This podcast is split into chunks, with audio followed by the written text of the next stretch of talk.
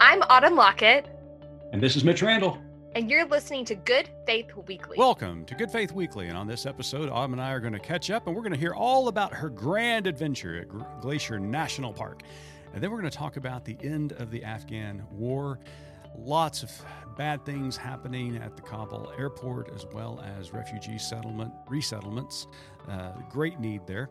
And then we're going to talk about the continuation of a rapid spread of the Delta variant in COVID 19. And then later on in the pod, Autumn and I sat down with a pediatrician, Dr. Jared Beavers, and talk about how parents can protect their children as they send them back to school. So stay tuned. It's a good episode. I'm Reverend Starlette Thomas, a womanist in ministry and the host of the Raceless Gospel podcast from Good Faith Media. It's season two, and we're still talking about that taboo trinity race, religion, and politics. This season of the Raceless Gospel has eight episodes, eight podcast church services. The doors at this church are open, and we're going to talk about the sticks and stones we carry faithfully that break the skin and bones of Christ's body.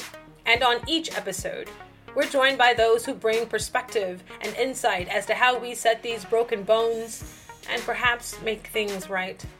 The Raceless Gospel Podcast, eight episodes. I'm your podcast pastor, Reverend Starlette Thomas. Join us as we discuss the church in North America's bodywork. Learn more at goodfaithmedia.org.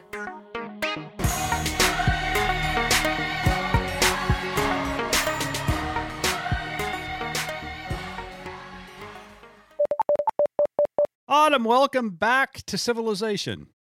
Thank you so much. I never realized there were still places in our country that were so remote that your cell phone would be a literal brick.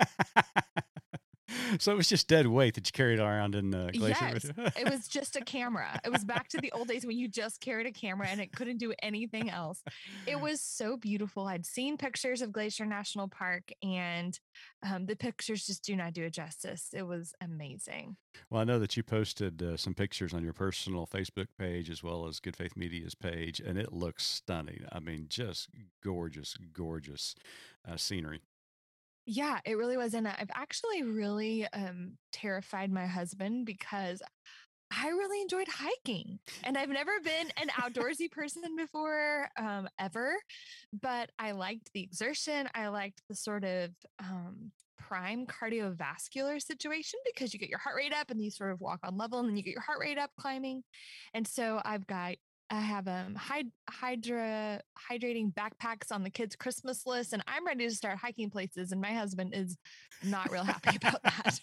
well, I remember kind of poking fun at you a couple of weeks ago, uh, kind of worried about you because, you know, uh, as you just said, you're not the most outdoorsy type, but uh, I'm not. But you know what, Mitch? People can change their minds about things. that's very true. Very They true. They can. And we encourage people at Good Faith Media to take in new data and to make informed new decisions. Now, from what I understand, it was the standoff with the goat on the trail that really changed your mind. It was, they were, I mean, I know I sound like a cartoon character, but they were so fluffy. And when I They say were so goat, I'm not talking about a little farm goat, right?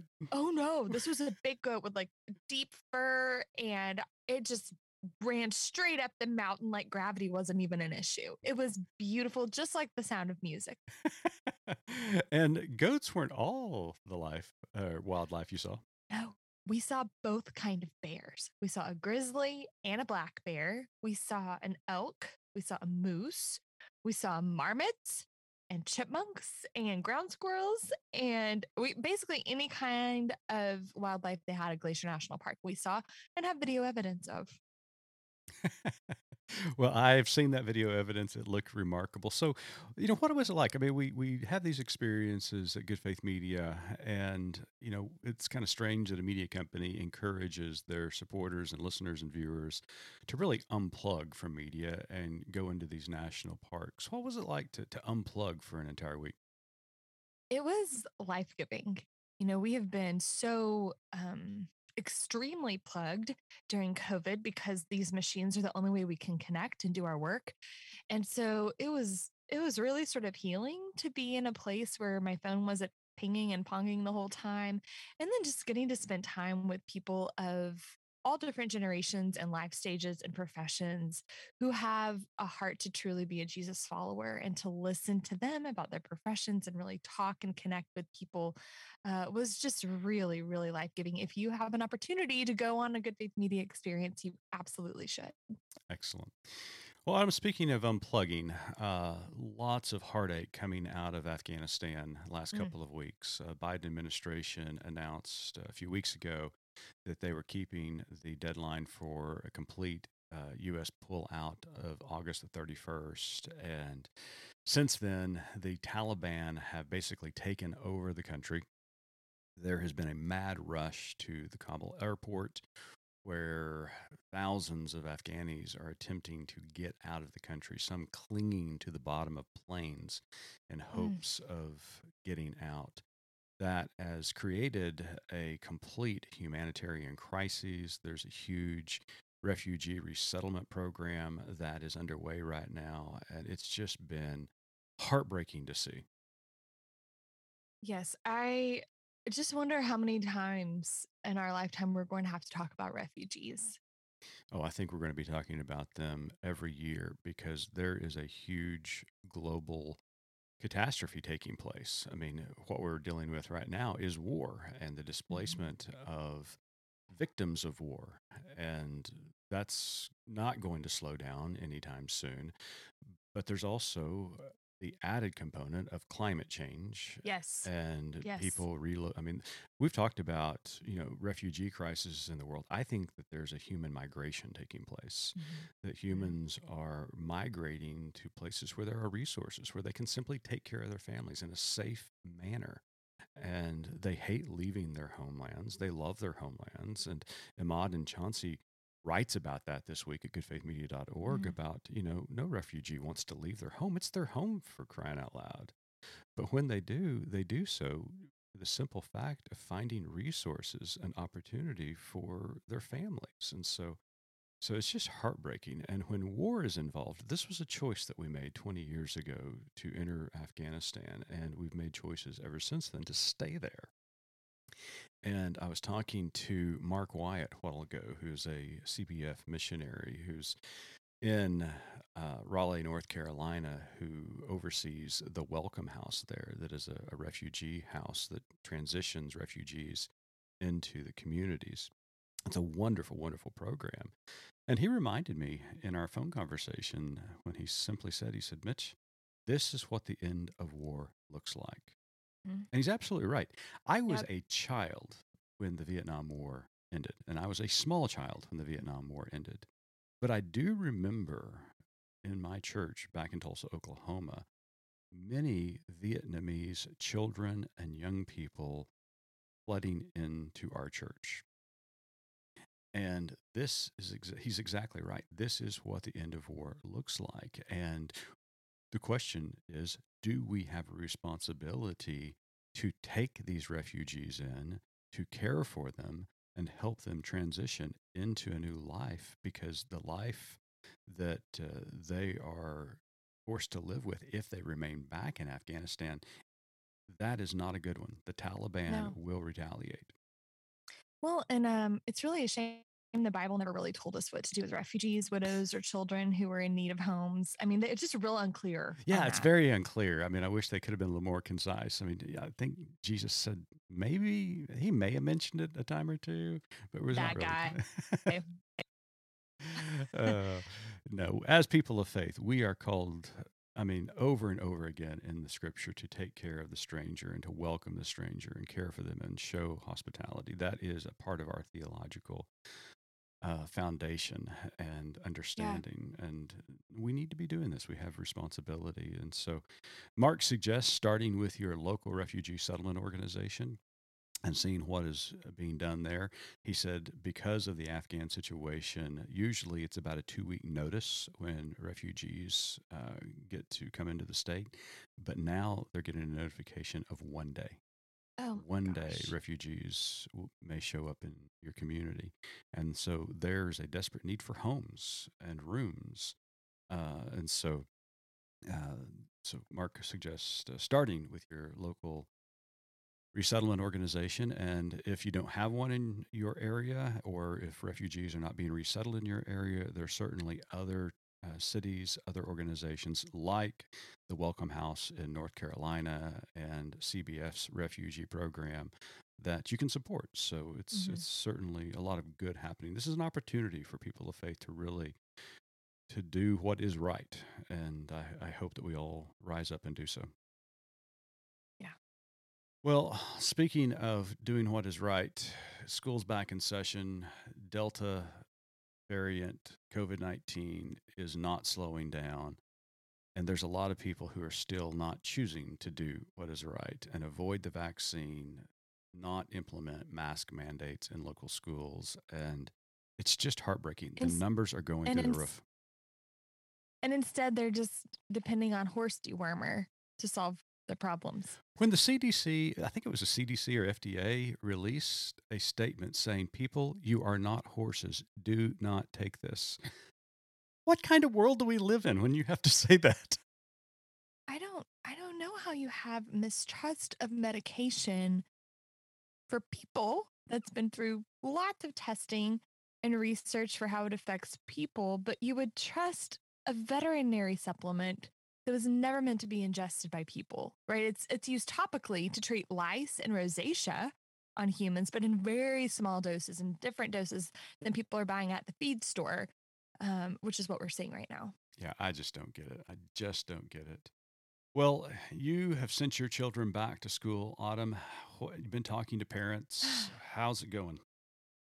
Well, you know, it's it's going pretty well. I've sort of fretted about it all summer, and as we saw Delta start to to peak, I didn't know what to do. But after talking to pediatricians and our life and specialists, we made the choice to send our kids back. They are in masks. Our oldest is in high school, and she reports that all of their staff, um, all the adults at the campus that she is on, are wearing masks Excellent. and and that she's wearing um she's wearing a mask and that it's actually been pretty nice for her to be able to pick out friends in high school who who are compassionate uh, kind human beings based on mask wearage so i'm like that's actually kind of nice. Would have been nice in high school to not have to to fill that out. My little ones are are at a school where they have lots of outside time. They're in masks as well.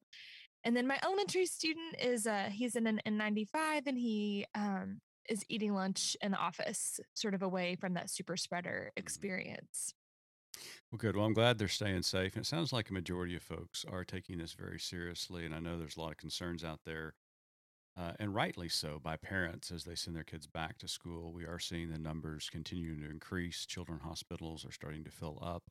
Uh, ICU beds are at capacity, and it is a, an alarming time. The vaccine works, folks. Uh, it's got full FDA approval now. So, those of you who have been holding out for that approval. It's here. Go get the jab. Uh, for those who need boosters, it's available now for the elderly and others. So, so please let's start uh, taking care of ourselves. We got to bring this thing to end. That's the only way it's going to come to an end is through vaccination and increasing those rates. Well, Autumn and I had the pleasure of sitting down with Dr. Jared Beavers this week, who is a pediatrician out of Little Rock, Arkansas. And Autumn had the wise idea of doing some uh, consult, not consulting, but crowdsourcing. Crowdsourcing. Crowdsourcing. Uh, w- and we got some great questions from our Facebook followers that we posed to Dr. Beavers, and he answers those, and he does it in a very great and kind way and thoughtful way. So it's a great interview. So stay tuned for Dr. Jared Beavers. I'm Reverend Kendall Ray Rothis, and my latest book is just out Thy Queendom Come Breaking Free from the Patriarchy to Save Your Soul. Thy Queendom Come is a feminist reimagining of the kingdom of God. Hierarchy is replaced with a reign of love. Women's voices and stories are valued. Reverence for the divine feminine reemerges from the ashes of its martyrdom. Order your copy of Thy Queendom Come wherever books are sold. Welcome back to Good Faith Weekly. On this episode, we've got a very special guest with us, all the way from Little Rock, Arkansas. Dr. Jared Beavers is currently an associate professor and hospitalist in pediatrics at the University of Arkansas for Medical Sciences. Dr. Beavers also practices neonatal intensive care at Arkansas Children's Hospital. Dr. Beavers is currently a member of the American Board of Pediatrics, Alpha Omega Alpha, Christian Medical and Dental Association, and the Arkansas Medical Society. He lives in Little Rock, as we've already stated, with his wife Blair, who's also a pediatrician, by the way, and their daughter Emerson. Dr. Beavers, welcome to Good Faith Weekly. Well, thanks for having me. Appreciate it. We are so glad that you're here. How old is Emerson? Emerson is now eight, and she actually they probably haven't updated that dossier, but it's, uh, I actually have a six year old named Bennett as well. So she, Oh, nice. keeping busy. Excellent. That's great. What's it like living with another pediatrician? You guys like, are Oh, you, man, are you, you in know, competition with one um, another? You know, we the funny thing is, so back in the day, you know, we actually did training together, and uh, that was a true test uh, on our marriage. Um, you know, uh, there were times when uh, we we butted heads, you know, professionally, uh, not just uh, not just as, as husband and wife, but uh, um, it was a little bit of a challenge. But now, I mean, I really couldn't ask for uh, anything better. You know, I've got an instant consult. You know, if uh, if I'm you know kind of losing my way, I, I can turn to her and ask her a question and uh, she doesn't turn to me for questions you know because she's smarter but you know i, I think that it's, nice to have that uh, that uh, partner that you can you can do life and career with so it's kind of Mhm. Absolutely. Well, Dr. Beavers, you're here today because uh, the Delta variant and kids heading, heading back to school. Um, you live in Arkansas, which is a hotbed uh, for the virus right now. Um, just first of all, how are you and your family? Uh, everybody okay and healthy? yeah um, so far we've we've uh, we've managed uh, along pretty well um, you know there have been a couple scares along the way you know and, and certainly you know being in healthcare uh, every day is a, a little bit of a challenge now but uh, um, yeah we've we've remained pretty healthy um, and so we're very thankful for that Excellent. Excellent. So, what Mitch and I have done is we've sort of put together some questions of things so we've been wondering, things that we've asked. Uh, I've asked our pediatrician, and then also sort of crowdsourced some some parents on social media. And this is sort of a list of the questions that were the most burning and at the top of their list. So I'm just going to kick it off, and they're probably things you've been asked in the office quite a bit in the past 19 months or so. Uh, we know that masking and distancing are essential tools in helping slow the spread of COVID. And we know a lot more about that now than we did in March of 2020. But what other tips would you recommend? What are you doing at home with your family? Ooh, that's a great question. Um, yeah, so you know, masking, distancing. You know, I think when when we're talking about all of those protocols and all of those little things um, that help protect us from the virus, it's all layers of protection.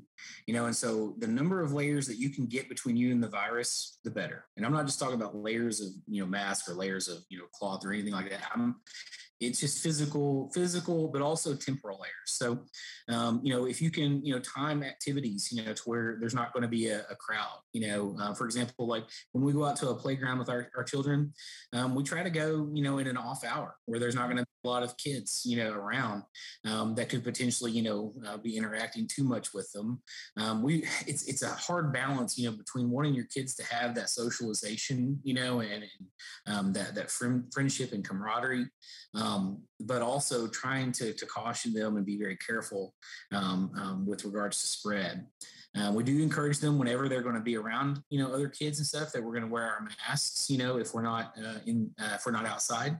Uh, for outside activities, you know, um, just you know, telling them, you know, let's let's not have any physical contact, you know, but um, um, you can certainly run around and, and, and jump and play and do those sorts of sorts of things um, with the other children. Um, as far as other precautions, you know, I think you know the CDC's laid it out pretty well, and I know that there's been a lot of kind of controversy, you know, uh, or at least this disgruntlement with with you know the the mixed messaging the CDC has, has had, you know, uh, in, in past months. Um, but I think it's it's all been fairly you know uh, consistent with you know trying to maintain that physical distance, you know, trying to wear your mask, you know, when you're indoors with other uh, uh, people, um, and also again just not doing anything that you don't necessarily have to do, you know. Mm, Especially with the, the the variant raging through our community right now, um, just not going out and about and just avoiding as much contact as you can. yeah. Yeah. Uh, Dr. Beavers, this is the third school year that's been affected by COVID 19. Um, a lot of kids uh, already back in school. Uh, some kids on the East Coast, uh, West Coast uh, will be arriving in school in September. Um, a lot of nervous parents out there, obviously. So, what guidance do you have for parents who want their children to have the benefits of in person learning, but also want to mitigate the risk of COVID 19? And I'm going to give you a specific example. And I heard this just last night from a parent. How risky is it for an elementary children, or how risky is it for elementary children to be masked in a classroom where a teacher does not wear a mask? That's a good question. Um, so again, you know, it's it, you've if if the the teacher is not wearing a mask, you've removed a layer, you know, between you know that that teacher and that student, you know, and so I think it it, it would be ideal, you know, if teachers and students were both masked, you know, had those physical barriers in place. Um, when we talk about risk, it's really it's really hard to put numbers on this. This is not something that's well defined right now. I mean, even though we've been kind of in this for you know for 18, you know, 20, 24 months, um, we're you know we're we're we're learning things every day. Um, the problem with masks and, and those barriers and the difficulty with studying them is that there's no two masks that are alike, you know, and the cloth mask that I'm wearing, um, you know, when I go out and about is different than the surgical mask that I typically wear while I'm making rounds in the hospital, which is different than the N95 mask that I wear when I see COVID patients. Um, so it's it's um, the there's a lot of variability, you know, that that plays a big role in how much risk there is. Um, so I think a lot of it kind of boils down to just common sense things. Um, of course, you know the, the teacher not having a mask on increases the risk, but um, the risk is is fairly small. I think the the most important message that I would give to parents, you know, with regards to their their kids going back to school fall is I'm nervous too. Okay, I'm a pediatrician, but I'm a parent. Everybody, everybody's nervous. That's absolutely fine, um, and that's a that's a very real um, and very uh, um, um common and, and okay feeling. You know, I mean, it's it's it's okay to feel that way. Um, yeah, I think if you if you didn't feel that way as a parent, I would be really concerned about you you know i would i would worry uh, about your your bonding with your child. Mm-hmm. um, but the risk is is fairly small okay? The risk overall for children is still fairly small. Um, and so when i say fairly small um, you know the chance of transmission um, for from from child to child um, as asymptomatic carriers um, you know there's there's been some studies in the last you know uh, uh, uh year that have looked at that. And as, as asymptomatic carriers, kids don't tend to spread the virus nearly as much um, as adults do. Um, so once you get up into the adolescent and adult years, um, the, the chances of spreading that virus uh, increase quite a bit. Um, and so the risk for especially smaller kids, you know, elementary school age kids um, going back to school, the risk of, of asymptomatic transmission is pretty small. I think what parents are seeing mostly in the news right now is all of these kids in the in the children's hospital. You know, um, mm-hmm. all the, the children's hospitals filling up, um, lack of ICU beds and things, and certainly that's something we we've been seeing um, here in Arkansas. Um, again, those cases are, are still pretty rare, um, but um, they're you know it's just like you know anything in pediatrics. One case is too many. You know, and and when any any family that has a sick child um, you know, just like any any person that has a sick relative, you know, it, it, it's it's painful um, and it's uh, um, uh, it's just a, distressing situation for them. Um, so uh, I always say one case is too too many, um, and if it's your child, you know, you would agree. Um, so I think just doing everything we can to maximize um, the safety for our children, but also kind of promoting that good education and I am all for in-person education. I'm the son of a school teacher, you know, um, two school teachers actually, and um, I, am I'm, I'm uh, um, you'll never find a, a bigger uh, public school proponent than, than me. Um, but I also think we have to do it safely, you know, and, and so you know, keeping those protections in place, having some common sense about um, the things we do to, to help keep those kids safe uh, is paramount um, to helping keep keep those hospitals empty and keeping those kids healthy. Yes. So there's been a real uptick in RSV lately, mm. and it seems sort of off season. Do you have some thoughts on why that is? And how can a parent tell the difference between COVID and RSV because they look very Ooh, similar? I can tell you, you, you, you, Google it like we do at our house. yes. yes. yeah, so WebMD uh, does not all work. So Suddenly, your daughter has prostate cancer, and there I you know, are. right? You know, man, it, it, that escalated quickly. Um, so um, that's a great question. So, kind of two parts to that question. Um, the RSV and, and influenza um, uh, basically disappeared last year. um, in in children. Uh, there were the number of cases. If you go look at the CDC reporting statistics for those cases, it, it's almost like they they just vanished all, all, of a sudden, and it was because of social distancing and masks. Those viruses are are spread um, more commonly through respiratory contact, respiratory uh, droplets. Uh, COVID is spread, you know, predominantly through respiratory droplet, but it can also be aerosolized. It can also be uh, spread through tinier particles, um, which makes it more transmissible than those other two viruses um, which in turn also makes it um, um, somewhat more deadly um, because it can spread from person to person easier. And so what you see in this in the in the reporting is that those viruses disappeared because we actually did um, you know, a big social health experiment with distancing and masks, and all of a sudden, you know, those cases are, are gone. You look at in Arkansas when the mask mandate was removed, RSV and and in, in some small cases influenza, but mostly RSV came surging right back. And that's because kids started mingling again, and those those viruses are spread. We all, as parents, know that kids are petri dishes, you know, that just love to to spread their lovely germs everywhere. Um, and so that's what we saw. We saw uh, RSV come surging back. We saw these surges in COVID cases. We, you know, we that, that's what that's what's happening is people are mingling more, and those those viruses that that you know replicate and transmit and live in populations could do so more easily. So that was the the big the big spreader um, and the, the, reason for the off season um, um, kind of surge that we've seen um, was because typically when you go inside for the winter and you're driven indoors, that's when you're going to get most transmission. Um, it doesn't usually happen, you know, in the summer months because we're usually outside, you know, and, and, have a little bit more distance and a little bit more fresh air. Um, but um, but we've seen it now because people are, are mingling and, and our immune systems are primed to, to receive um, those viruses.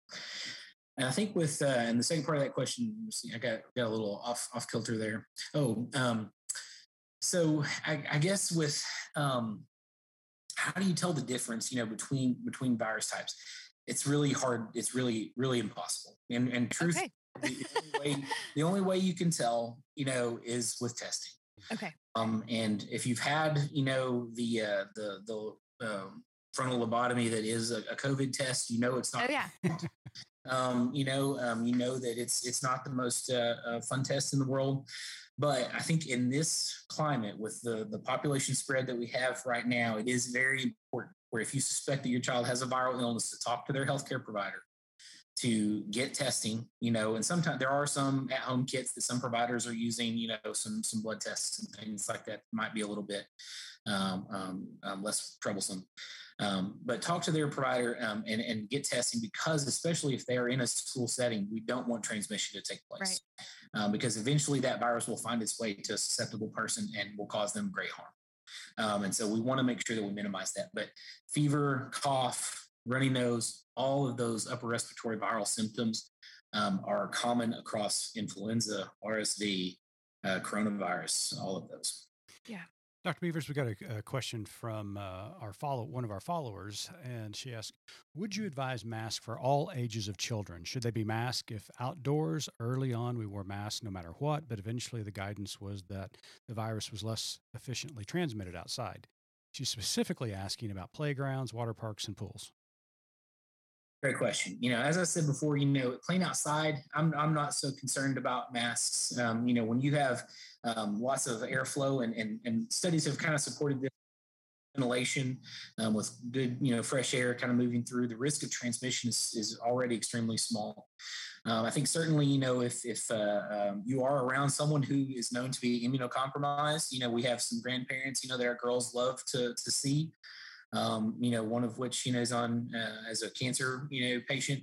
Um, if you're around someone that you know um, has an increased risk or susceptibility to infection, I think uh, it's never never harmful to put that mask on for a few minutes, you know, especially if you're going to be in close close proximity, indoors or out.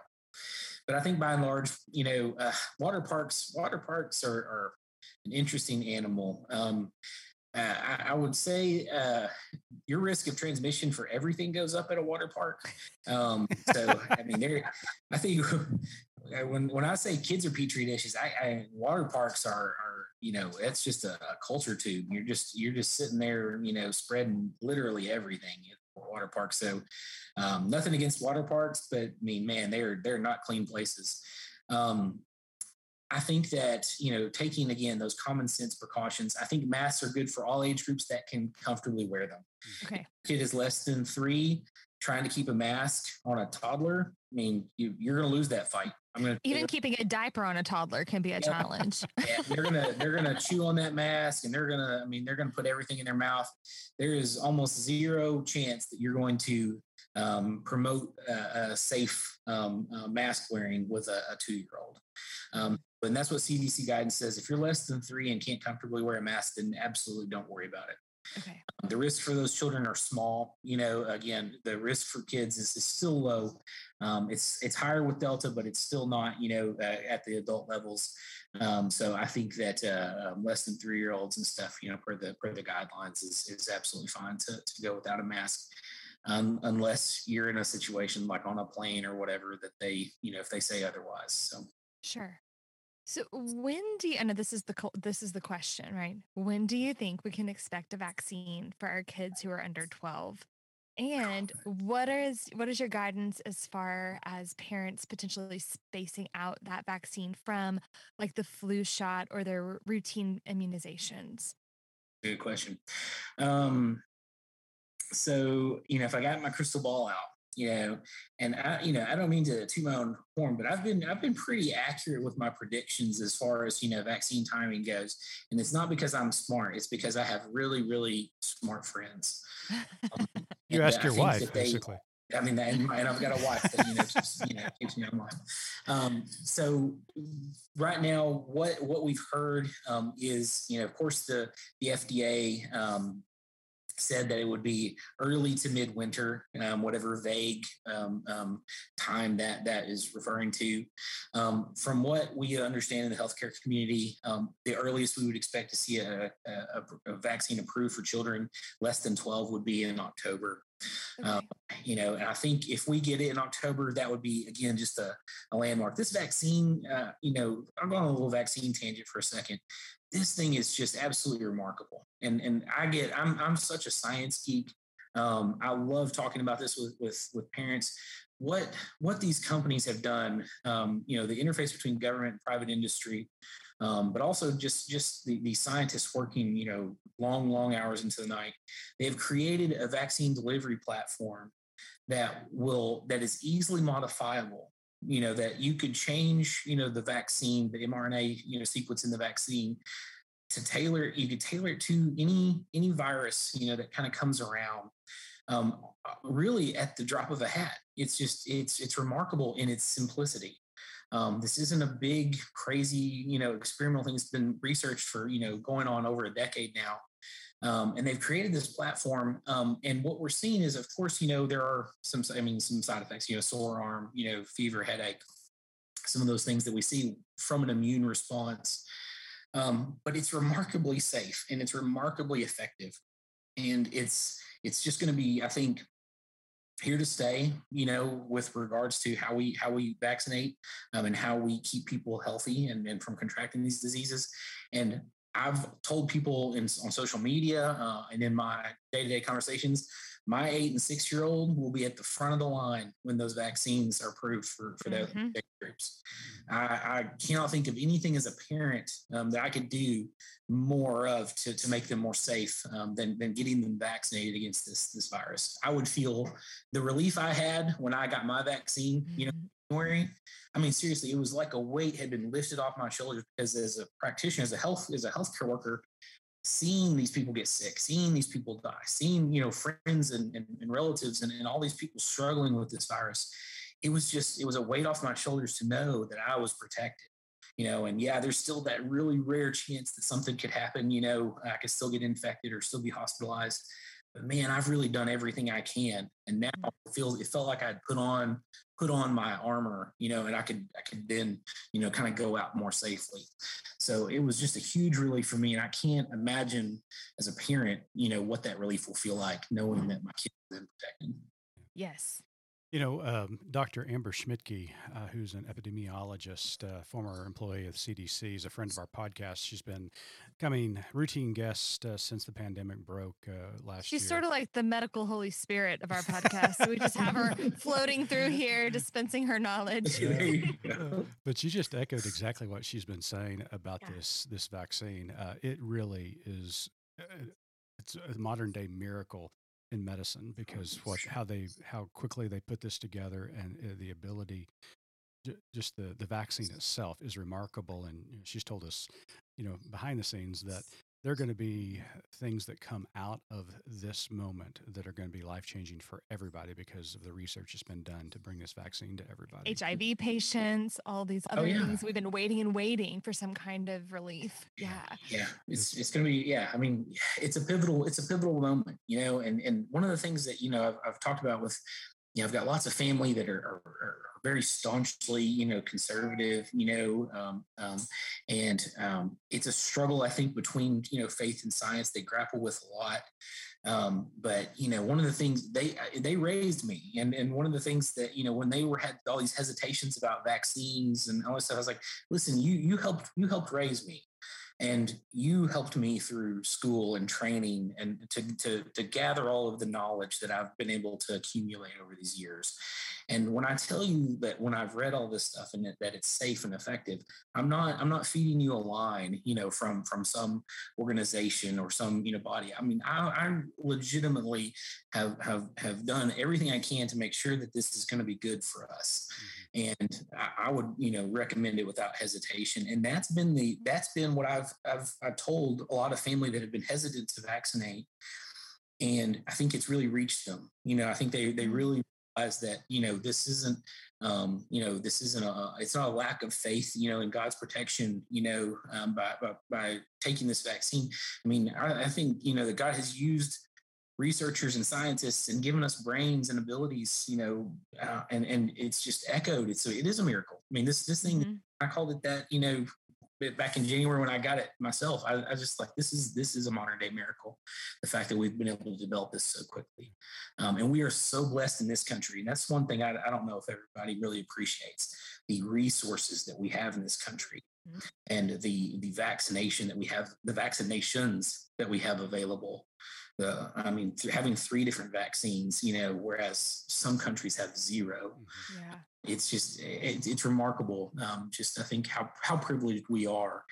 Um, and I just uh, I really really just encourage my family like it's like this is this is you know something I think is good for you and and to just go with it.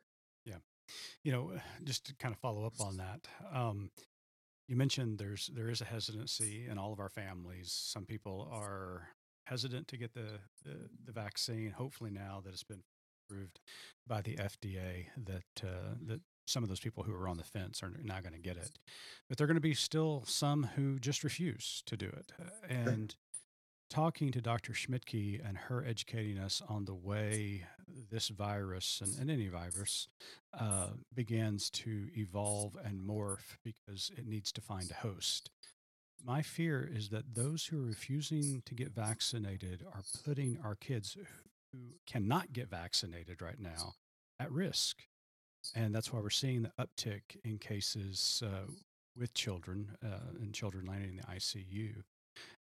Is the number one way still to protect our kids as an adult getting vaccinated? Hundred percent. Yeah, without without any hesitation. Yeah, I mean, this virus, as you said, this virus mutates when it replicates. The more replications that take place, the increased in- incidence of mutation. Eventually, it mutates and it will escape uh, the vaccine protection that we have. We're already seeing that, uh, you know, to a degree um, with uh, with Delta. You know, the efficacy for the vaccine is slightly lower, um, but only about ten percent lower. Um, and we have variants like Lambda. There's a Lambda variant that uh, was first uh, uh, studied in Peru that in clinical studies have, or excuse me, in laboratory studies have shown some vaccine resistance.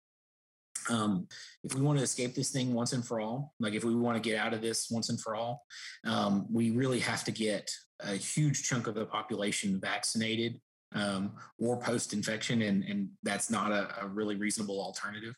Um, to get herd immunity um, so that this thing will eventually just fade out, just like so many other viruses. You know, some, some of what we saw with the Spanish flu. You know, the, pro, the progression of viruses is that they will flare up, and then as people become immune, uh, whether it's through vaccination or natural infection, and they will so slowly subside.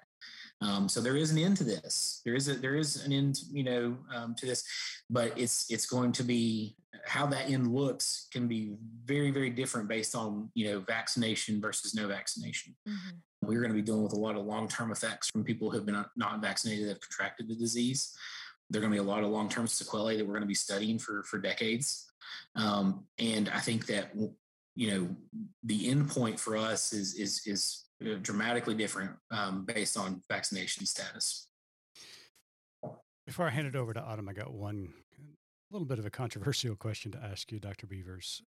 With the full approval of the FDA now, is it time to add this vaccine as a man a mandate? Oh man, that's a, that is a controversial question. Um, you know, I think so I, I'm a pediatrician, and I, you know, uh, I have seen um, and experienced the, the wonders of vaccination, you know, and and the um, the protections that it provides. Um, and I would love nothing more than 100% of, of my patients and their families to be vaccinated for everything that's possible. Um, I don't think that um, uh, I don't think that we can we can mandate um, healthcare decisions like that. Um, the reason I say that, and and I, again, I say that knowing full well that you know that's a that you're right. That's a controversial thing. I, I would love it. I would I would absolutely love to tell you know all my parents well you know i'm sorry you don't really have a whole lot of choice in this you know we have to get vaccinated but i respect them um, as individuals and i respect their autonomy enough um, to to let them make healthcare decisions. And I know that it's a public health crisis, and in those situations, things change a little bit. But I still think that um, we have to be very very careful with with mandating healthcare and then how we do that. Um, again, it's a it's a little bit of a slippery slope, you know, um, with with regards to you know um, um, the involvement of, of, of agencies or, or, corporations or anything like that. And um, I certainly think that industry, you know, um, I don't think that having vaccine requirements are wrong. It's required for me to get vaccinated and for my day-to-day work. You know, I have to, you know, as, as a physician, um, I have to submit to, to getting vaccinated because that's, you know, part of the policy at the institution I work at. Um, I have no problems, you know, with that. Um, but again, I, I would have the freedom to leave and, and do another job if I wanted there. Um, so I think that.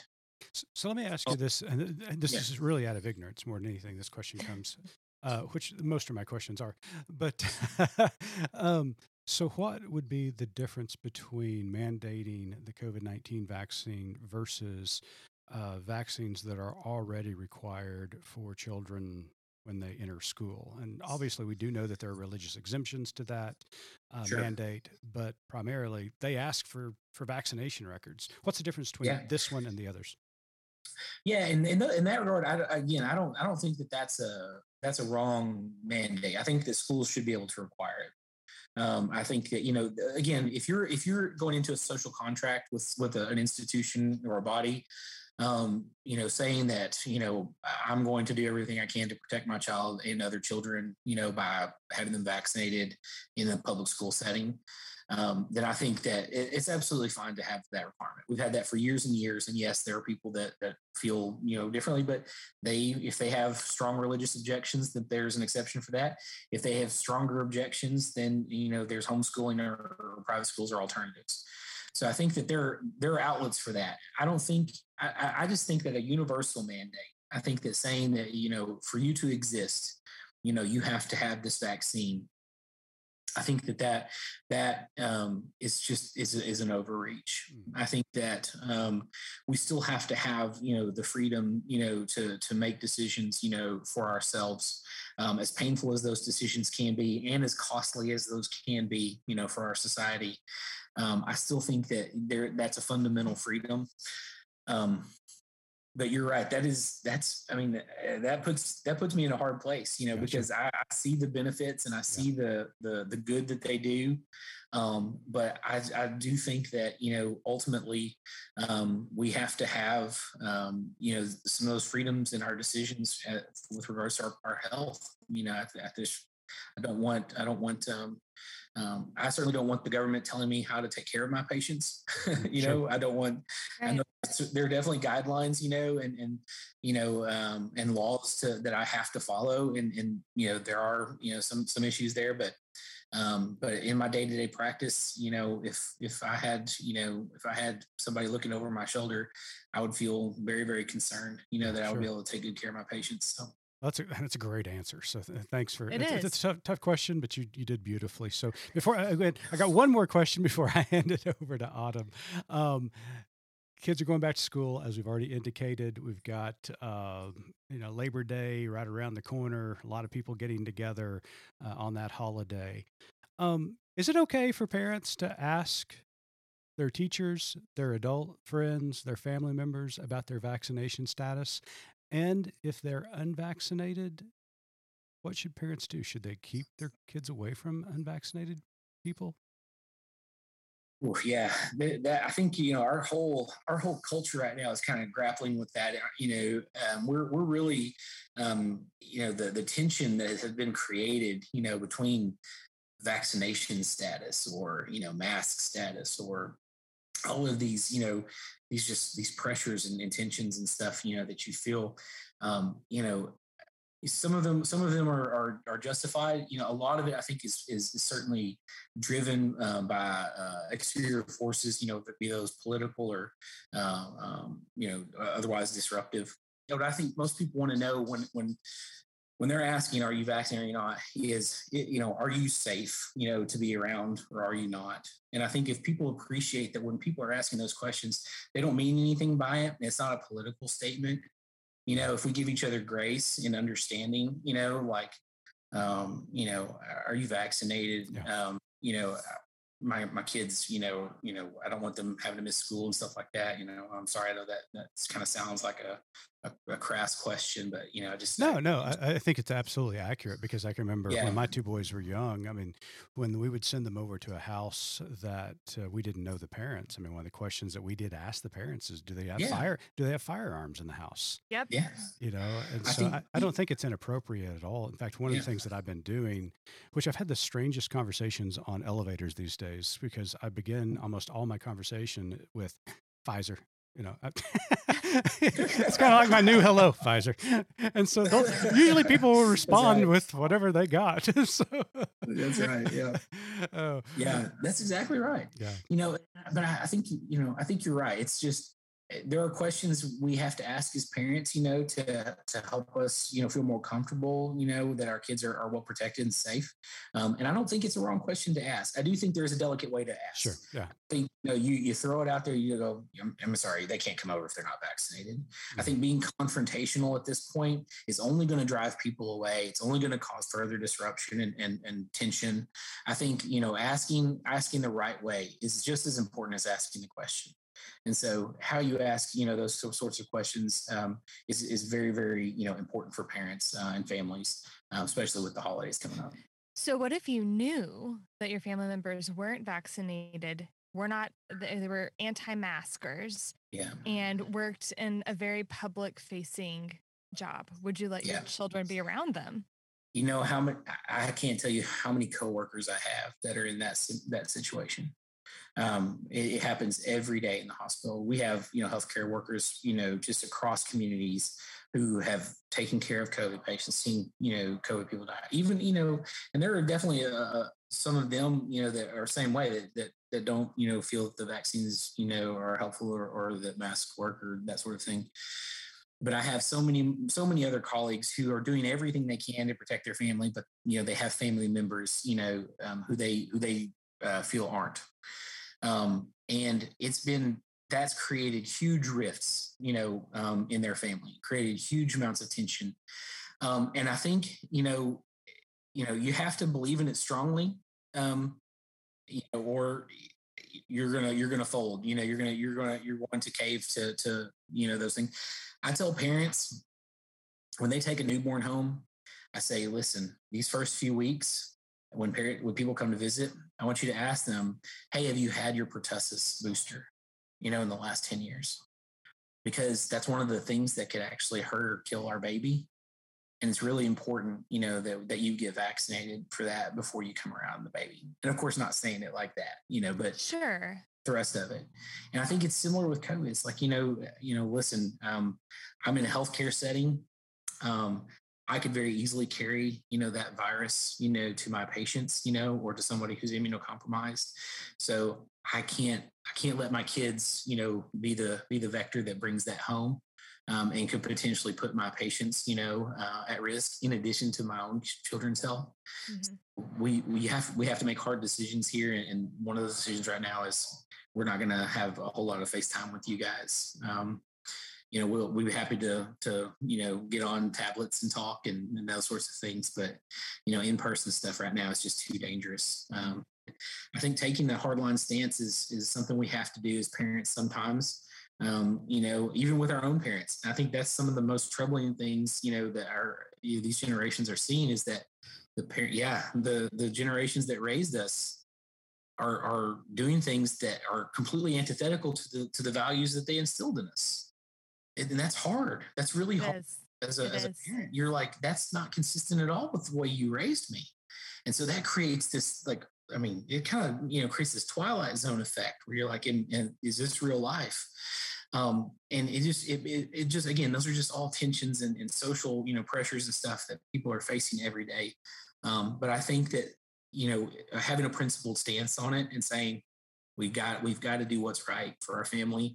And in that instance we think that this is the right the right path. And i'm sorry that that causes you grief and hurts hurts you you know um, but we have to do what's right. Um, and i think most people will respect that. Most people i think will respect that but there's definitely going to be conflict there. Yeah. Yeah. Well, Dr. Jared Beavers from Little Rock, Arkansas, pediatrician, just a great guy. Thank you so much for being a guest on Good Faith Weekly.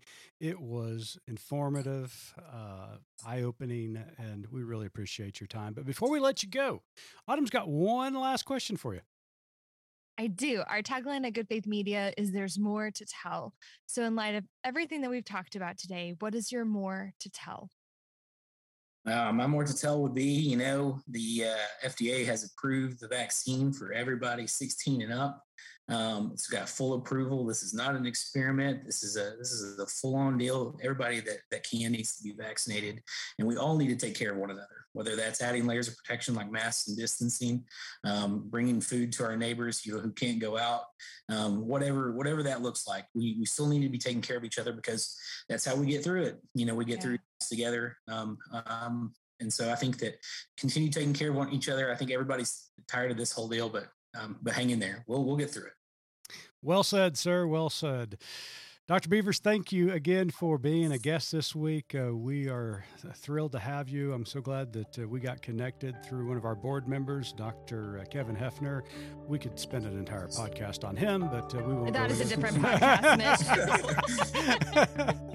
uh, but we really appreciate it. Thanks for being on the show. Well, thank you for having me. And guests, thank or uh, listeners, thank you so much for tuning in to Good Faith uh, Weekly this week. Uh, until next week, keep living good faith.